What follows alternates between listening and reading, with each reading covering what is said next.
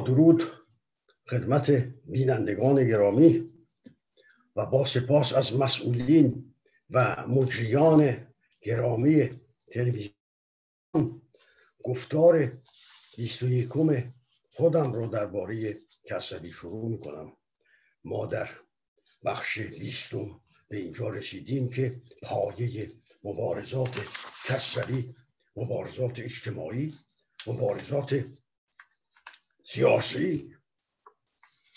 حتی مبارزات اقتصادی مبارزات نظامی خواهیم دید. افسران ما کتابی نوشته درباره نظامیان نوشته. کسری در تمام جوانب مملکت مراحل مملکت داشت بررسی می‌کرد انتقاد می‌کرد. در این مورد ما گفتیم که پایه مبارزاتش سه عامل بود. اخلاق گرایی بود خردگرایی بود و وحدت گرایی بود. خب. قبل از اینکه کسری شروع بکنه به اصلاح گراییش برای به دست آوردن شغلی که عبارت می‌شد وکالت دعاوی دفتر خودش رو گذاشته بود نبسته بود وقتی دعوتش کردن به عدلیه دفترش رو از بین نبرد سپرد دست یکی دیگه که موجود بود. ولی باید مجوز می‌گرفت و چون کسوی با دربار و عدلیه در افتاده بود هیچ کس مجوز نمی‌داد. تا بالاخره در تاریخ 1311 وقتی داور رفت به دنبال مسئله نفتی که پیش آمده بود معاون او بهرامی نامی که با کسوی نزدیکتر بود مجوز وکالت را به او صادر کرد و کارش رو شروع کرد هم کار معیشتیش رو شروع کرد و هم کارهای مبارزاتیش رو انجام داد شروع کرد. کسوی از این تاریخ به بعد از یک طرف نشیده پیمان رو می نویسه و در جای جای این نشیده به مطالبی می پردازه مطالب ادبی مطالب تاریخی مطالب اجتماعی مطالب دینی مطالب انتقادی و از سوی دیگه کتاب ها رو می نویسه میده بیرون منتشر می‌کنه. خسته نمیشه کسی.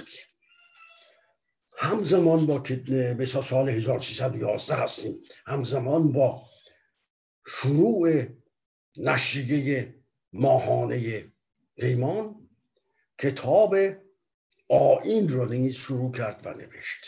ما بررسی این مسائل ما متوجه میشیم که در این تاریخ کسبی در بس در اختیار دین اسلام بود و مذهب شیعه. عرض کردم در بخش گذشته به مقدسین شیعه احترام کامل قائله اسلام رو احترام می‌ذاره. پیغمبر رو احترام می‌ذاره. علی امام اول شیعیان رو با احترام یاد می‌کنه. من در اینجا آنچه که در مطالبی در گوشه و کنار نشریه پیمان مطرح شده در اینجا اشاره می‌کنم. کسری میگه خرد به خرد که اشاره کردیم. پیغمبران افرادی هستند که صاحب خردند و به همین دلیل از جانب خداوند معمور اصلاح جامعه هستند. ما می‌بینیم در این تاریخ پیغمبر به پیغمبر هم به همون نوع که مسلمانان می‌گویند تعریف می‌کنه. در جای دیگر می نویسد که پیغمبران برگزیدگان خدا هستند و قابل احترام پیمانه در نشی پیمان مطرح کرده.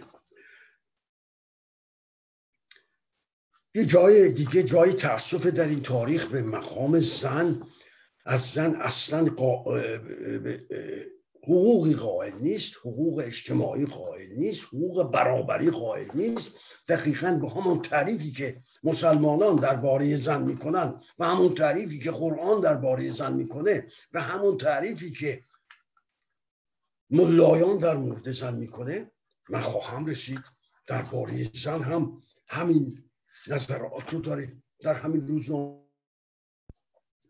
در مورد حجاب هم همان را گفته که اسلام می‌گوید. به قرآن معتقد است کسری. ما در کتاب های آینده خواهیم دید. در کتاب در پیرامون اسلام خواهیم دید که معتقده که قرآن نوشته خدا نیست ولی در اینجا قرآن را مقدس می‌دونه.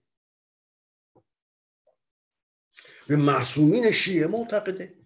تک تک امامان رو با احترام یاد می‌کنه. به علی اعتقاد داشت و از علی به عنوان با خیلی احترام سخن می‌گفت البته. و دین معتقد بود. می نویسه که نخستین بنیاد زندگی دین است. منظور وی دین اسلام است. و در آین هم اون اشاره کرده که من الان خواهم رسید. بنابراین اینجا پس از اینکه راجع به عقایدش در مورد نشریه پیمان اشارات کوچکی کردم. اولین کتابی که در سال 1311 بعد از شروع کردن بعد از بیرون اومدن از عدلیه و شروع کردن حرفه معیشتی خودش وکالتش این کتاب رو نوشته. ببینیم کسوی در مورد در اون تاریخ افکارش در مورد اجتماع و اصلاحات چی بود. این کتاب دو بخش داره. بخش نخست شامل 18 گفتار و بخش دوم از 20 گفتار تشکیل شده.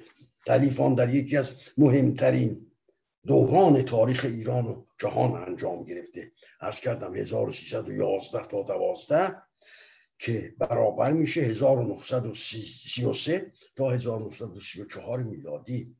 دو تا مرحله است در اینجا. باید بررسی کنیم. در این تاریخ به هر حال پژوهشگر فیلسوف و کسی که فکر می‌کنه تحت تاثیر محیط خودشه. خارج از محیطش نمی‌تونه فکر بکنه. آنچه که بر محیط میگذره افکار اعتراضی پژوهشگران را بر علیه مطالبی که در محیطش هست مطالب ناهماهنگی که در محیطش هست مطرح می‌کنه مطرح می‌سازد. بنابراین محیط کسوی در اینجا چیه؟ سال 1310 و 11 اوج قدرت رضا شاه و اوج مدرن سازی دولت رضا شاه. همون سال 1933 و 1934 بحران عجیب اقتصادی دنیاست. کسوی در این تاریخ با نوشتن کتاب آین نه این رو درست تشخیص داده. می‌کنم درست تشخیص داده. به این دلیل میگم که به صورت دینی تشخیص داده. به صورت اینکه در چارچوب داخل افکار دینی که در طول عمرش یاد گرفته با فرهنگش عجین شده در اون چارچوب داره تفسیر می‌کنه اون که میگذره.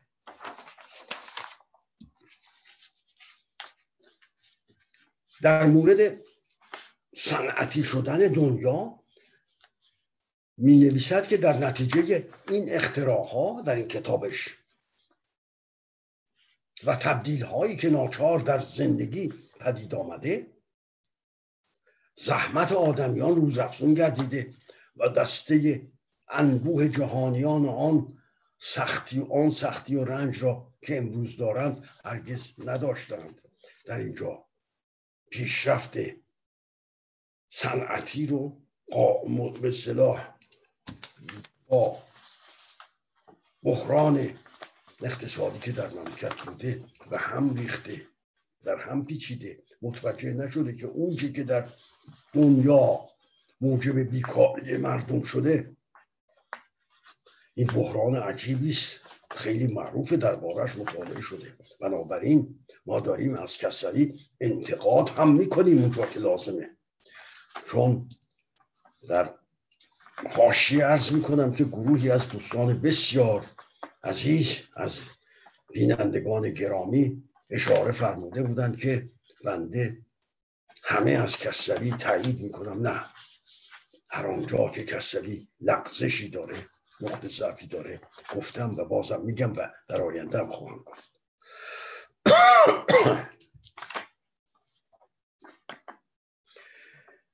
حضور نظرم که در سایه نوشته که در سایه فوزونی بیاندازه ماشین و تندی روزافزون کار آنها سرانجام این نتیجه به دست آمده که در هر کشوری میلیون ها کسان بیکار گردیده راه روزی را به روی خود و خاندانشان بستن ماشین نبود در اون تاریخ راه روزی رو بسته بود.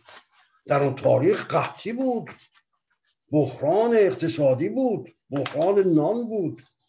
کسری یا متوجه نشده و یا اینکه جدی نگرفتیم مثلا. و برمیگرده در انتقاد از مدرنیزاسیون. معتقده که ببینید همش در پایه دفاع از دین معتقده که این مدرنیزاسیون جوانهای مملکت ما رو از دین به در می‌برند. ببینید چی میگه؟ و بعد میگه در سایه فوزونی بیاندازه ماشین. و تندی روزافزون کار نکین گفتم به مرحله بعدیش می‌رسم. میگه سرانجام سخن به دانجا رسیده که هرچه در او ستوده و نیکو و هرچه در شرق است نکوهیده و بد. یکی هم پرده از روی مقصود برداشته و بیباکانه گفته ایرانیان باید از تن و جان و از درون و بیرون اروپایی شوند. این مسئله قسمت اولش دینیه مسئله دینه. به شرق اهمیت میده برای اینکه مرکز دینه ادیان در آنجا هستن در این تاریخ. و بعد اینکه گروهی پیدا شده و وابسته به این اروپاست منظورش تقیزاده است. تقیزاده چنین حرفی گفته بود. و اینجا هم من در بین پرانتز ارز می‌کنم که در کتاب تاریخ مشوتش جای جایش از تقیزاده به نیکی یاد نکرده. انسان بزرگواری مثل کسری ازش بعیده که با تقیزاده چونین در بیفته حال مشکل در کجا بوده من هیچ وقت این مشکل رو نتونستم حل کنم. به احتمال زیاد مشکل در جنگ های تبریز است که تقیزاده هم در این جنگ ها در کنار جنگندگان بود در کنار مردم تبریز بود. به هر حال میگذرم. محتوای بعضی از مطالبی که در این کتاب آین میگه بدین شرحه آزادی, آزادی های سیاسی و برابری های اجتماعی اروپا رو میپذیرد. خب این برابری اجتماعی خودش قدمی به جلوست خارج از محیط ملایی. آزادی سیاسی بازی قدم خیلی مهمه. ملایان اینو نمیپذیرن. از وطن پرستی اروپاییان که منجر به جنگ بین ملت, ها می شود بیزاری می کنند و باز این تعارضه در گفتار کسوی کسوی انسان وطن پرستی است. حال آنچه که در اروپا وطن پرستی بده ولی در داخل مملکت خوبه یک مقوله دیگری است که باید میبایست در مورد توضیح بیشتری می‌داد که نداده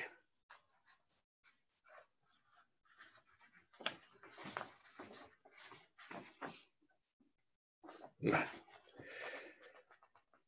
بعد در مورد دین میگه در این کتاب در مورد دین هم سخن گفته میگه که آنچه که آدمی زاده را برگزیده برگزیده آفریدگار ساخته دین است. و کسانی که دین را کنار می‌گذارند همتای چهار پایان و ددانند. ما می‌دونیم که سری هرگز دین رو کنار نگذاشت.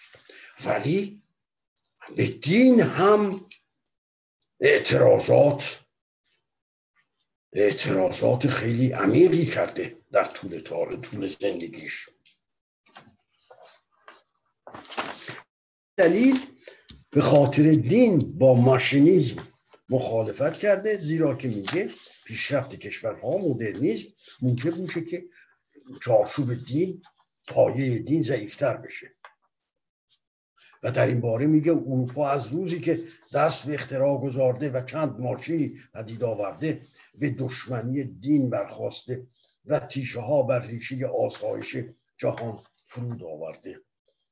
تمام اینا جای انتقاد سخنان کسلی است. چگونه می‌توان یک از یک آدم پژوهشگر پیشرو یک چنین عقیده ای رو انتظار داشت مگر اینکه بگیم که در اون تاریخ در چهارچوب تصورات و تفکرات دینی قوطه می‌خورد می‌زد.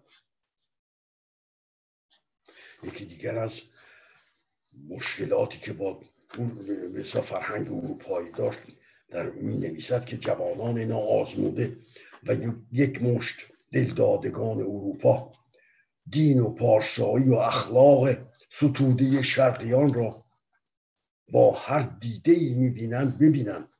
خردمندان می‌دانند که در بازار سود و زیان جهان این اندوخته های شرق چه ارزش و بهایی دارد. بنابراین باز هم ما متوجه می‌شویم که همه مطالبی که در این کتاب مطرحه بر اساس دین حمایت از دین حراست از دین بله درسته. پیشرفت های اروپایی به دین لطمه می‌زد و کسوی اگه با پیشرفت های اروپایی مخالفت کرده در این کتابش دقیقا به همین دلیله که لطمه می‌زد به دینش و ادیان به طور کلی. همین کسروی در همین تاریخ در مورد زن هم به صورت ارتجایی تصور می‌کرد فکر می‌کرد و نوشته هاش هم ارتجایی است درباره زن.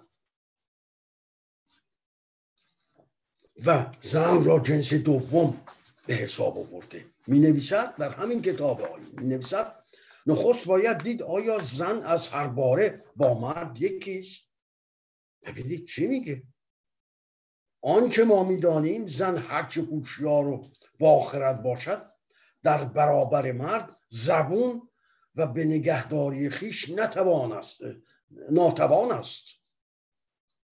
از اینجا هر زنی باید مردی را به پاسبانی و سرپرستی خود داشته و هرگز نباید زن خود سر باشد. یعنی زن در چهارچوب اختیار مرد باشد. دقیقا همینه میگه. زن مستقل نمی‌تونه باشه. زن که باید آنجا باشد که مرد می‌خواهد خرافیست.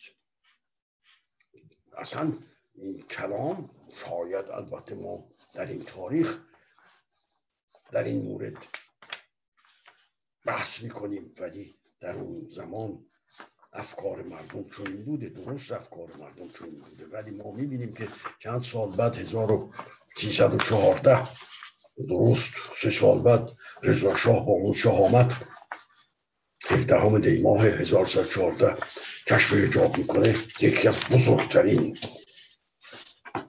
حماسه آورترین اصلاحات اجتماعی رو می‌کنه. تفاوت بین این دو در اینجاست. کسوی در خاتمه کتاب همین کتاب آین مردم دنیا را نیازمند راهنمایی به وسیله رهبران خردمند می‌داند که از آنان به نام مردان خدا نام می‌دهد. می نویسد جهان امروز گمراه است.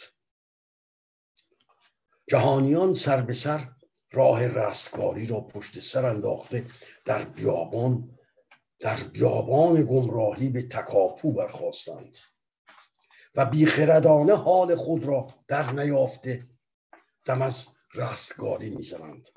جهان را امروز بیش از هر چیز راهنما میباید.